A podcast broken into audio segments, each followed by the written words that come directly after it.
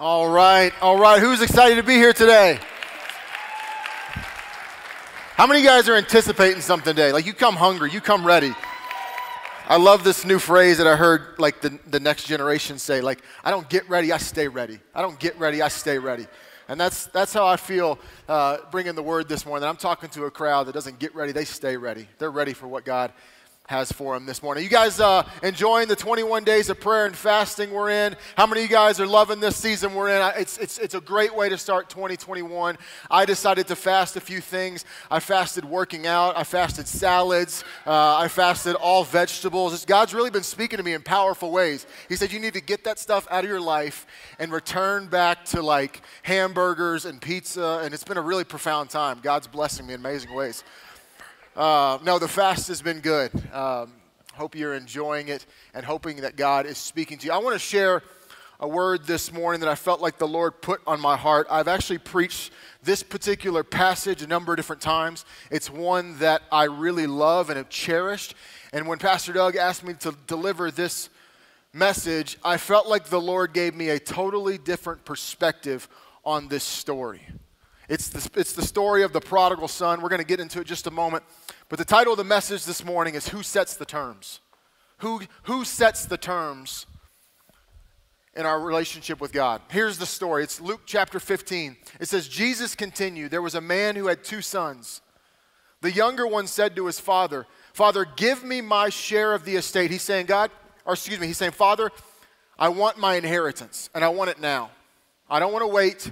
I know what you have and I want it now. He says, Father, give me my share of the estate. So the father divided his property between the two brothers. Not long after that, the younger son got together all that he had and set off for a distant country. And there he squandered his wealth in wild living. After he had spent everything, there was a severe famine in the whole country, and he began to be in need. So he went and hired himself out to a citizen of that country who sent him to set his fields to feed the pigs. He longed to fill his stomach with the pods that the pigs were eating, but no one gave him anything. Any of y'all ever been desperate? You're willing to eat whatever you can find.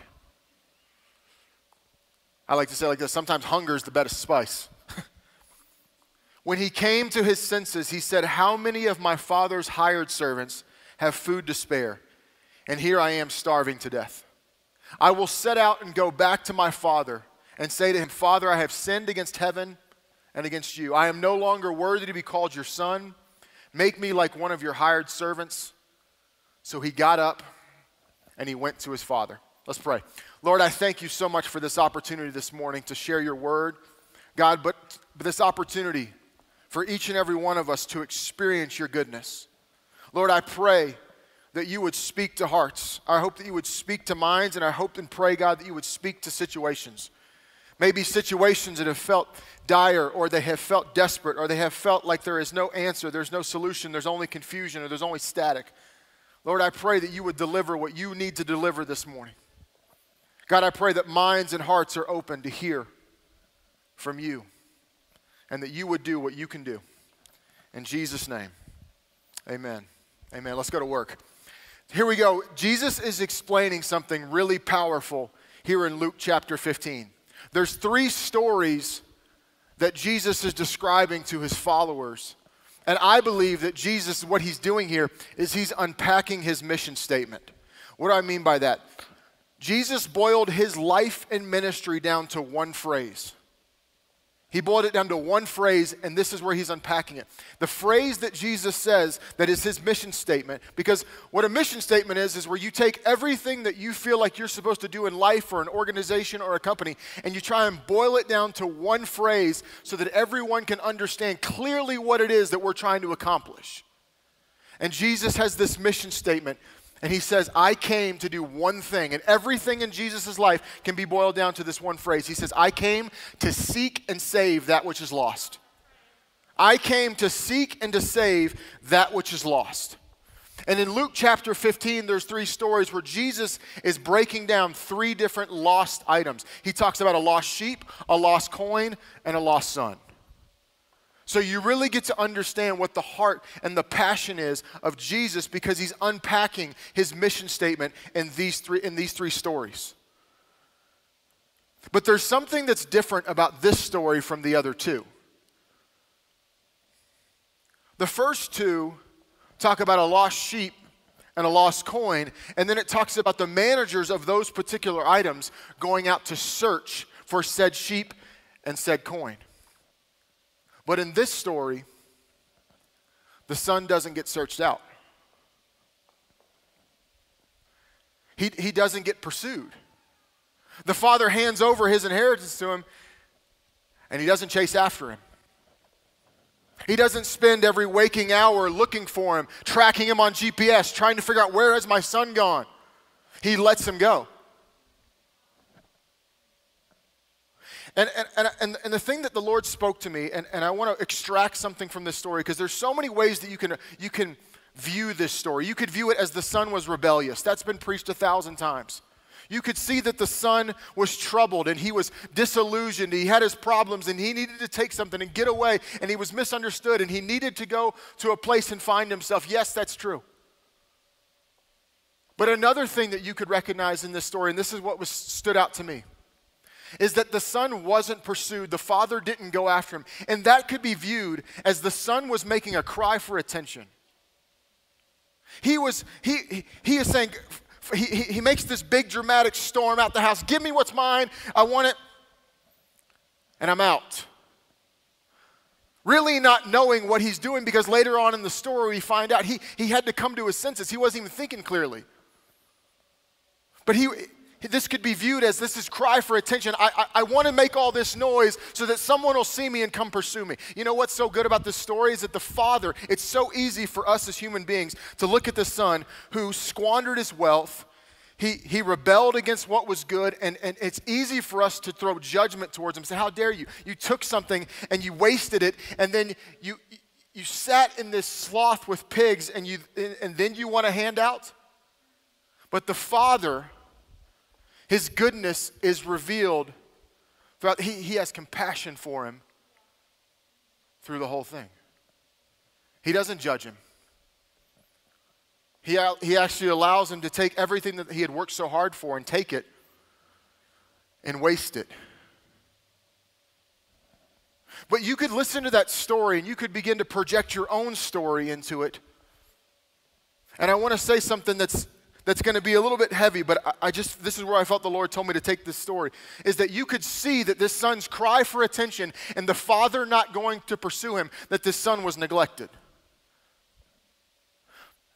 And maybe you've experienced that in your own life where you've said, I, have wanted certain things or I've been treated certain ways and I've made cries for attention and no one's seen me and they've never pursued me. And so when I hear a story like this, all I see is this son wasn't, ta- no one went after him and it looks like my story.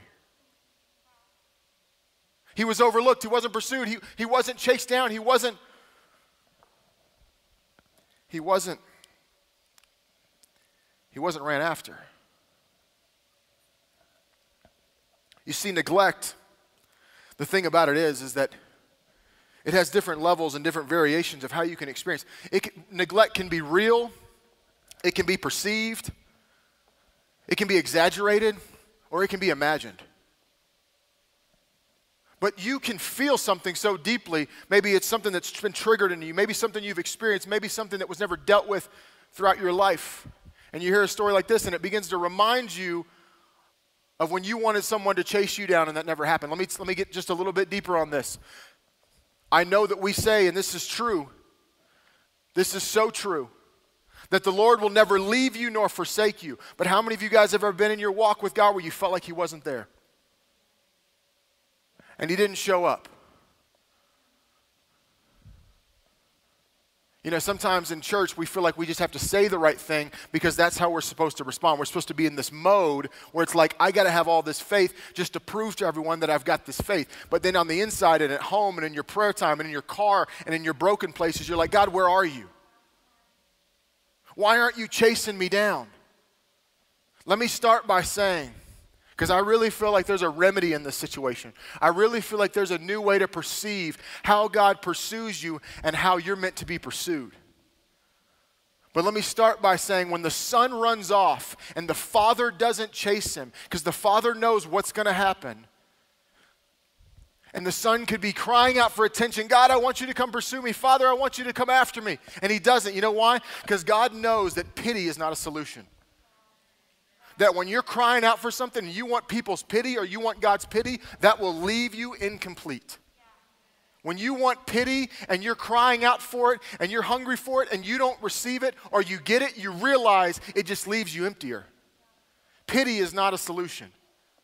Pity will not bring healing or restoration into your life. It may be a momentary fix, but pity does not bring what you need.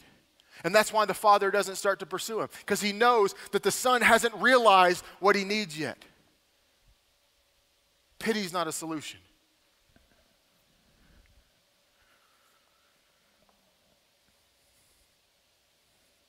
Jumping into verse 14, I want to I want to work through this story just a little bit.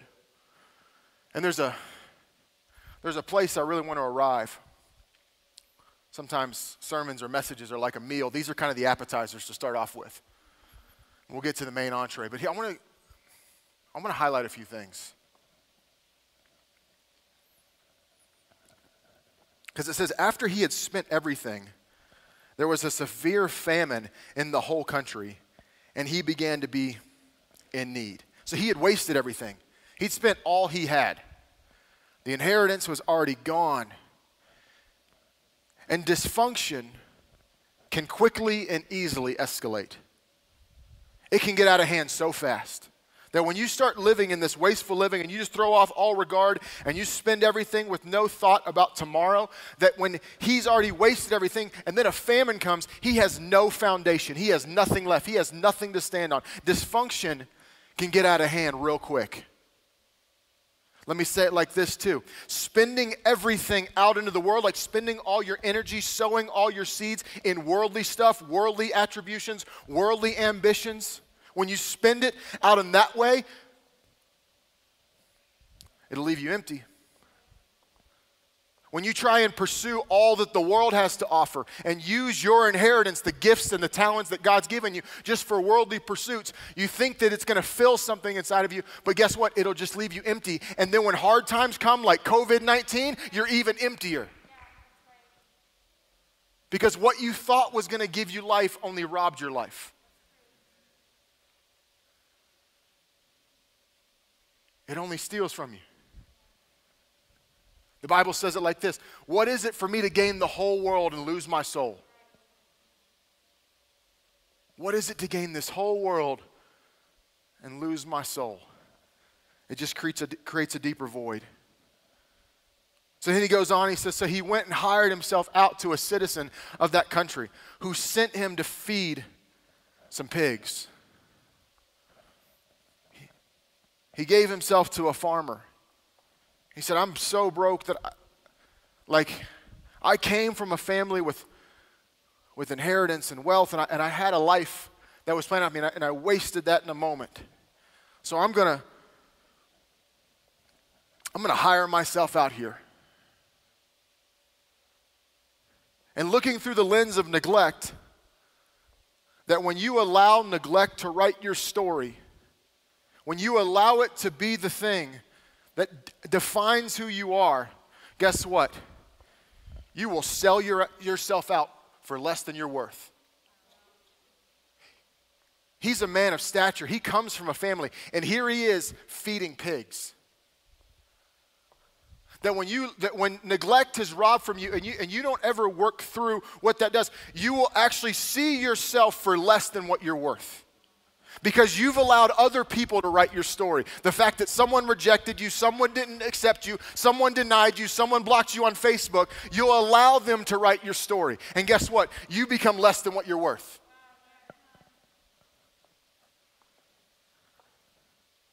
You'll sell yourself short because someone else or something else or some broken moment has defined your story.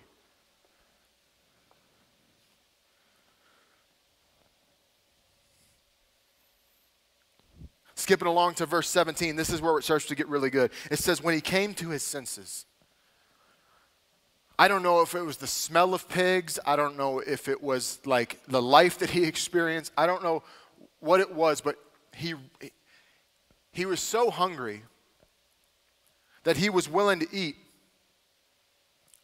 what the pigs were eating. And you know what's funny about that also? Is that the people he was working for denied him of that. They said, You can't, sorry, that's for the pigs. You can't have that.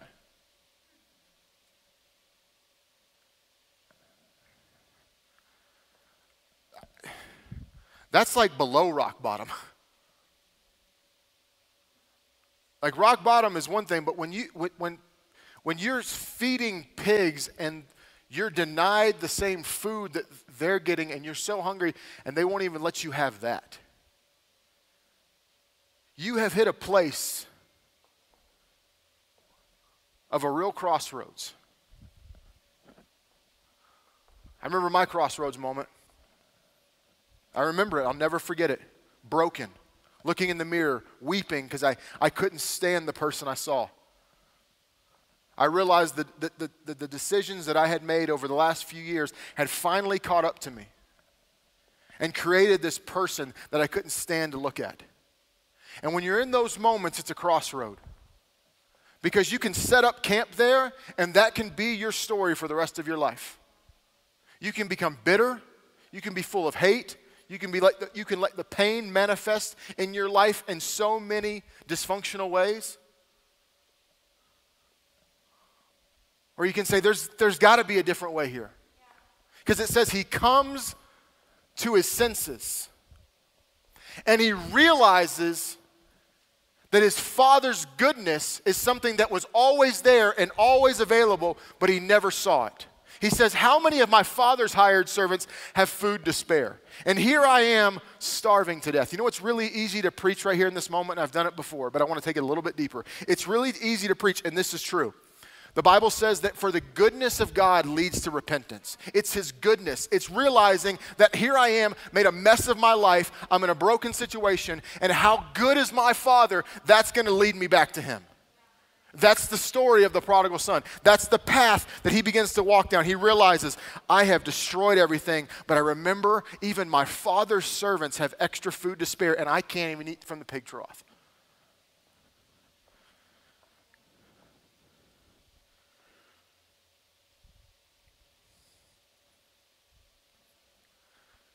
But this right here, this moment, it's the opening. You see, God's just looking for an opening. That's what's different from the other two stories is that God pursues the sheep. And what I think the sheep is, he's, he's strayed away. The things of the world have distracted him, and he's kind of just gone off in ignorance, like a sheep. And then the lady with the lost coin, she's lost this coin, and, and, and Jesus pursues the coin because what I think the coin was mismanaged. It's like when people have really done you wrong and they've abused you and they've hurt you, and God says, I'm going to go looking for that one because I'm going to rescue that person. But this story right here, God's describing when the opening happens. God's showing in this story that He's not going to force Himself upon you. The Bible says in Revelations that he stands at the door of your heart and he just knocks. He just knocks. And all he needs is a sliver of an opening. A sliver of an opening. Because the son starts to get pursued by the father. The father chases after him. And you are going to see in just a moment what happens. But this is the moment where everything shifts. And where I felt like to take this story this morning is for some of you, and maybe many of you, you need to reevaluate the Father. What do I mean by that? Maybe you have projected an earthly father onto a heavenly father. Maybe you've, you've been neglected or hurt in so many different ways that you would never allow yourself to be open to another relationship because the damage has been done in, on the inside of you. Maybe a perfect father could never be realized in your life because of an imperfect relationship. And I'm here to say this is where you have to reevaluate. Let me say it like this that if you've lived with neglect, if you've, if you've lived and processed and dealt with neglect in some area of your life, the answer to neglect is not to neglect others or neglect God. That's never the answer because if you're gonna, if you've been neglected and you experience neglect and you stay in that place, then all you're going to do is deny yourself the healing that could enter in. You could deny yourself the breakthrough Because if that's been part of your story, guess what? There is a moment that's vulnerable, and it's right here. It's where this guy allows himself to be open. He allows himself to be open. And I'm sorry if you were hurt. I truly am. But I have to tell you that if you want to get breakthrough in this area, you have to allow yourself to be open. That, that, that staying cold and staying walled off and staying guarded and staying defensive will only make your life worse. Because you know what happens? That moment and that, oh, this is so good. That moment when you experience neglect or those things that you were neglected from, if you allow those to define your moment, it gets to write your story for the rest of your life. And it's time for you to break that. It's time for you to no longer allow that thing to continue to speak to you or to live for you. Because God says, if you allow me an opening, if you'll be vulnerable for one moment, if you'll expose yourself in one simple act of humility and say, you know what, I've been hurt, I've been through stuff, I've, I've, I've experienced pain. But God, I, I realize that in somewhere in my heart, there's a, there's, a, just, there's a small thought that believes your goodness is so much better than all my badness and all my hurt. It's, it's, it's an opening, it's a moment. It's a moment.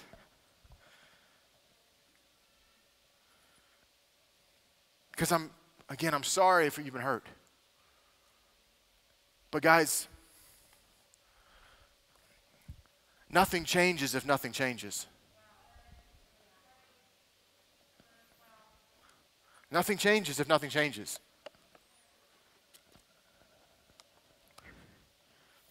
Going down to verse 19, it says, this is, oh, this is where it gets really good.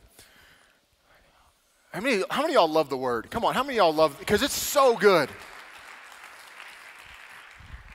I am no longer worthy to be called your son. Make me like one of your hired servants. So he's realizing how the father has food to spare for his servants, and he's in his situation, he's like, I'm going to go back there. And he starts telling himself, he's, he's got to like work himself up. It's like he's going to he's gonna walk back to his father's side. It's like the walk of shame. He's going to he's gonna walk it back and kind of kind of just, you know, come back to the father. And he's been rehearsing this story that he's going to tell him. Like, I know I wasted everything. I know I'm a disappointment. I know I could never measure up again. I, I know that I wasted what you've given me. I know that you had plans for me and I squandered that. Like, I, I, I know that I'm a failure. Like, I, I, I know that. I've realized that. Like, I can't even be your son anymore. Like, would you, would you, would you at least consider the possibility of taking me on as a servant?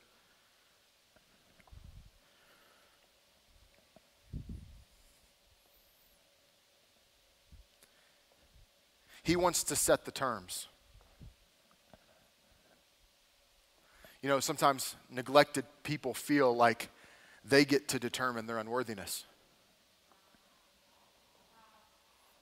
They get to see things about themselves that God would never say. Like, I'm not worthy of being something, so, like, would you at least consider me in, in this category? And they try and start rewriting the story, like, I'm no longer your son. They, they, We've been in this return series. This is where I want to kind of tie all this together. Like sometimes we we want to we want to define or condition the return. Like this is how I'm coming back, God. Like this is what it's going to look like because this is what I've experienced, and I know that I'm low, and I know that I'm, you know, a mess, and I know that I don't deserve, and like I know I, if I could only be your servant because I'm not worthy of being your child. Like we we come with this nonsense, and we try and set the terms. We try and define the relationship. And the son starts coming back to him. And he starts walking back with this, with this broken story like, I'm not worthy, I'm not. and you know what? The father's not hearing it. Someone needs to know this morning that the father's not hearing that sad story that you're trying to repeat to him over and over. Someone needs to know this morning that the father's not trying to hear you excuse your unworthiness. Are you trying to justify your unworthiness? He's not trying to hear it. You know why? Because right after this, it's, it says that the son said to him, Father, if I've sinned against you in heaven, all this stuff. And he, he, he's repeated the story in his head, and now he's saying it out to the son. The father doesn't even acknowledge it. You know, some of the stuff you're saying to God in prayer, God's like, I'm not even trying to hear that right now. Like, don't even bring that noise in my house. Don't even start with that nonsense. You serious right now? He says, he's saying, but he said to his servants, quick, bring the best robe, put it on him, bring a ring, put on his fingers, sandals, like get the fattened calf, get him dripping, get him, get him set for the night. Let's party. My son is back. And it's time for some of you to realize that you've tried to condition the relationship or set the terms with God, and God's saying, I need to put a ring on you. I need to clothe you with righteousness. I need to show you that you're worthy because you're my child and you're back. I don't care the condition of the return. I'm just glad you're back at my doorstep. You try and condition this return, how dare you? I'm not hearing that stuff.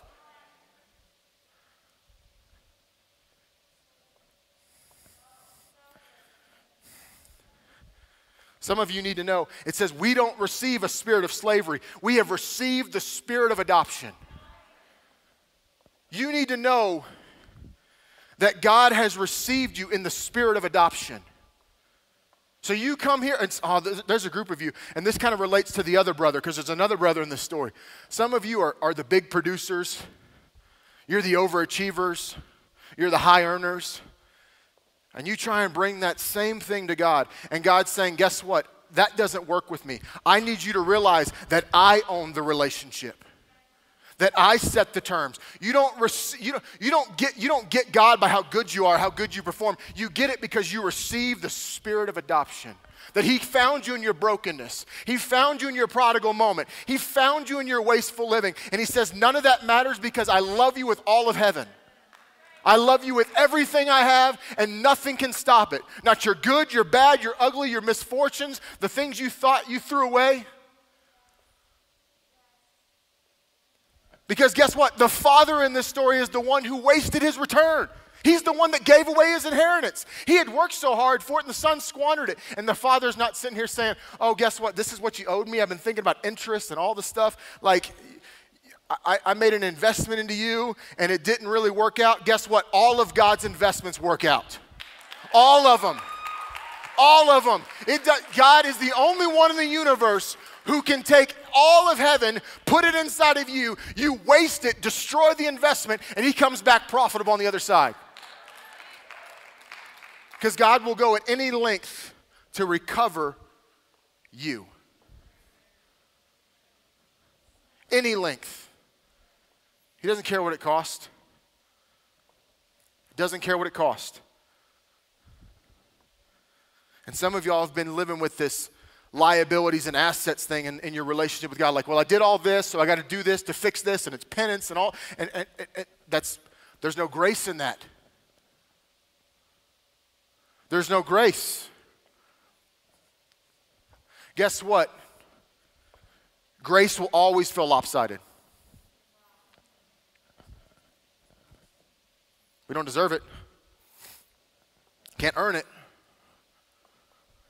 It's always lopsided.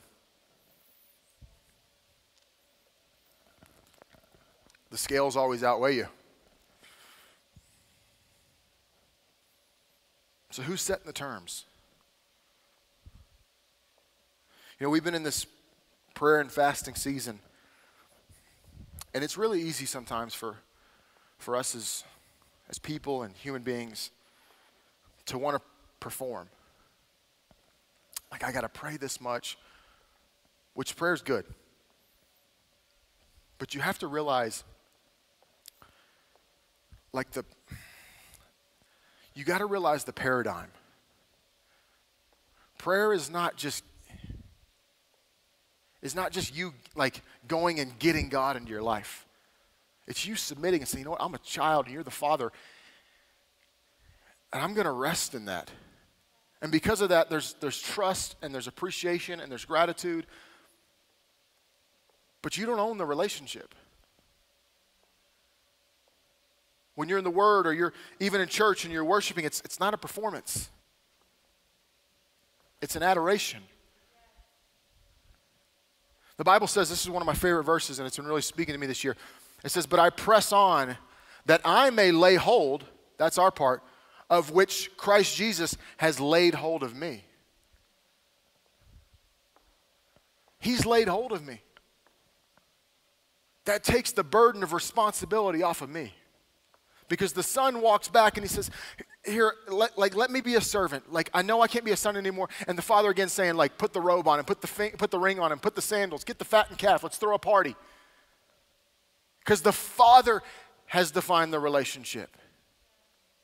He has said, I am the father, you are the son. I'm going to set the terms, I'm going to lay hold of you. And then we lay hold back to which Christ Jesus has said to us.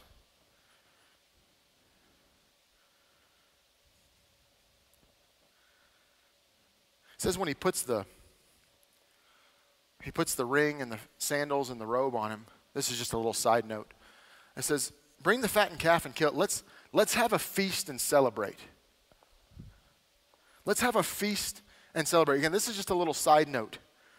But this, this young man, his life has just totally changed. He has just received information that is totally contrary to everything he thought he deserved. And, and the father's trying to celebrate this moment. Let me, let, me just, let me just give you just a quick little like plug real quick. This is like when you receive the word, like just in church. The, the, the, word is, is salve to our soul. It is healing to our bones. It is a new life. It is a promise. It is something that God wants to enact in your life. It would, it would behoove all of us. And I know I'm preaching the crowd, I know I'm preaching the choir a little bit because I just heard y'all ranting and raving just a little bit. But I think 2021's a year for us to take the celebration to another level. Who's with me in this place? Because let me, let me say, when, when, when he gets this word and he gets this new promise and he gets this new identity, the Father wants to celebrate it and the Son has to join in. Like, you'd be stupid to be like, nah, I'm good. You can save the party, save the stuff. I'll go eat the pig sloth. Like, I'll be a, you'd be stupid to do that. Embrace the party. Embrace the celebration. Embrace the promise. Embrace what God has for you. Because guess what? You connect yourself to what you celebrate. You will join where you give your jubilee. You, you actually align yourself. When you give yourself celebration to something, you connect yourself to it. That's why it's so good. When you're here in church and you hear something that resonates with you and you celebrate that word, you join that word. You connect yourself to that. You're saying, you know what? I'm going to own that.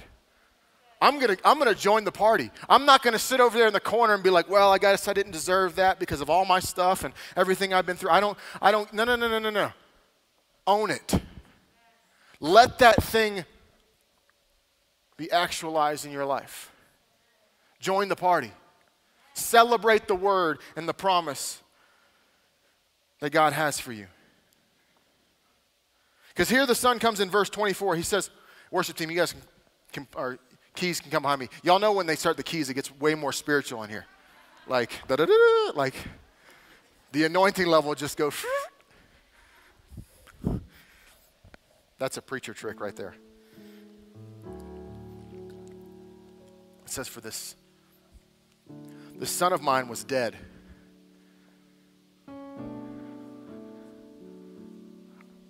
I know that moment.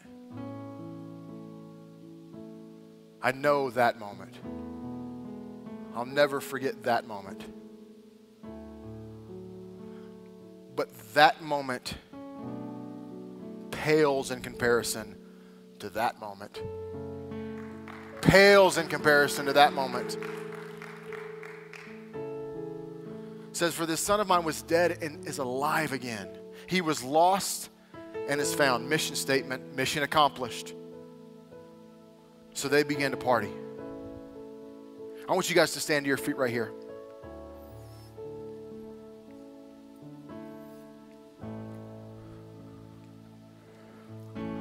Because maybe you've lived a life in the neglect and the rejection or being overlooked has dominated way too much of your life than it's ever meant to be. And something's opening this morning. Something's like cracking just a little bit. Maybe it's a space in your heart. Maybe it's a place in your spirit that's just opening just a slight bit. That's all God needs. And this idea of something that was dead and I'm dragging along with me, I'm dragging this carcass of dead stuff along with me, and, the, and it could be alive. This is, the, this is the whole mission of Jesus. He came to seek and save which is lost, so that it could be made new.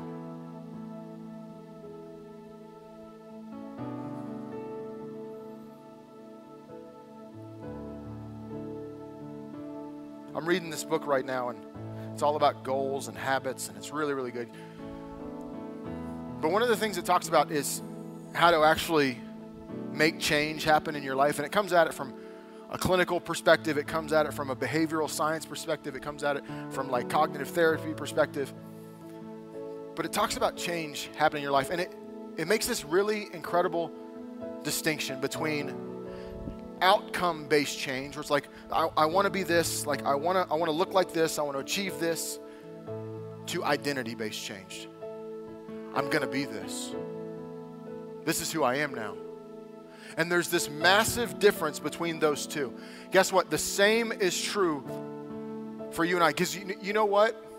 You, you might be living a life where you're trying to escape so much that's happened to you. That you've lived your life in such a way where I'm not to let this happen. I'm not to do that again. No one's to rob me from this again. Like and you live your life in reaction to everything that's happened to you in your past and you never get to live into what God has for you.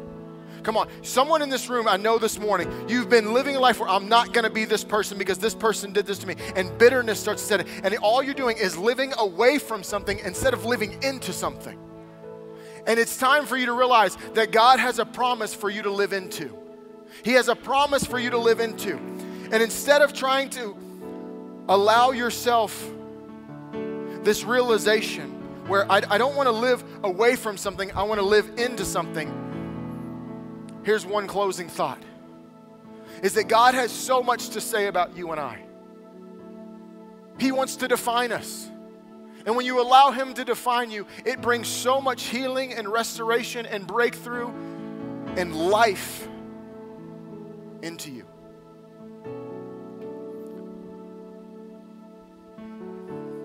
And we cannot afford to live from experiences or thoughts or mindsets that are not from Him.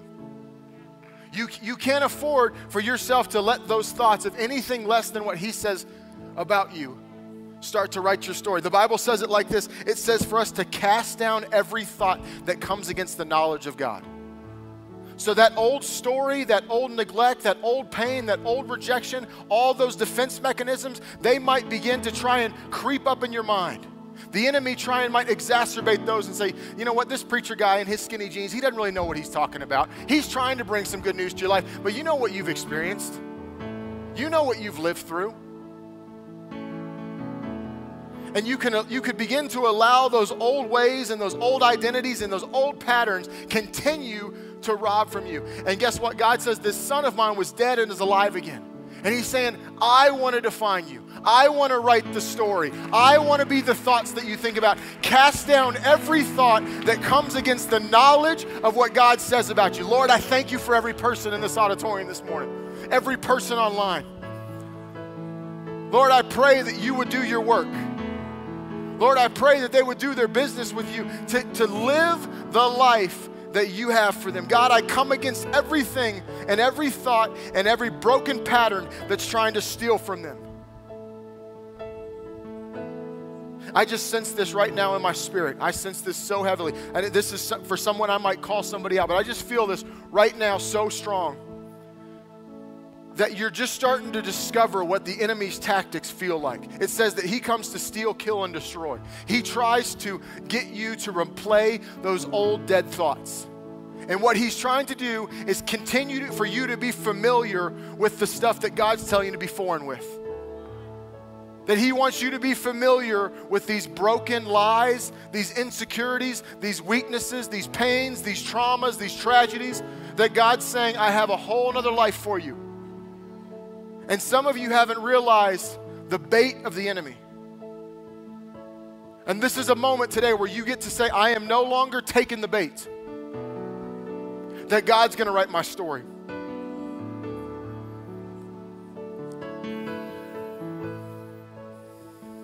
It's a new day, it's a new place. I want to make room for one other group here this morning. Church, keep your, your eyes closed, your head bowed, just for, just for privacy, that for anybody that wants to make this decision this morning. If you have never had a relationship with Jesus and you're hearing this story of grace and compassion and new life, and you're saying, I need this. I don't even know what it looks like yet, but I need it.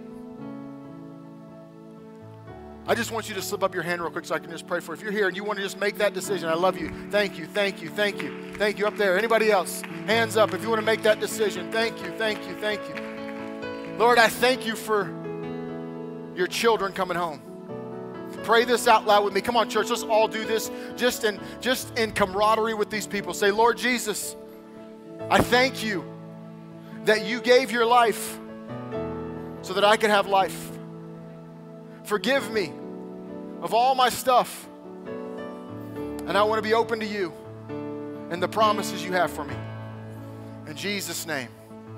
Amen. Amen. Come on, church, let's give it up this morning for decisions that were made, destinies changed, identities rewritten. Come on, keep giving it up. Keep it up. This is life change. It says all of heaven is celebrating this moment. Let's worship.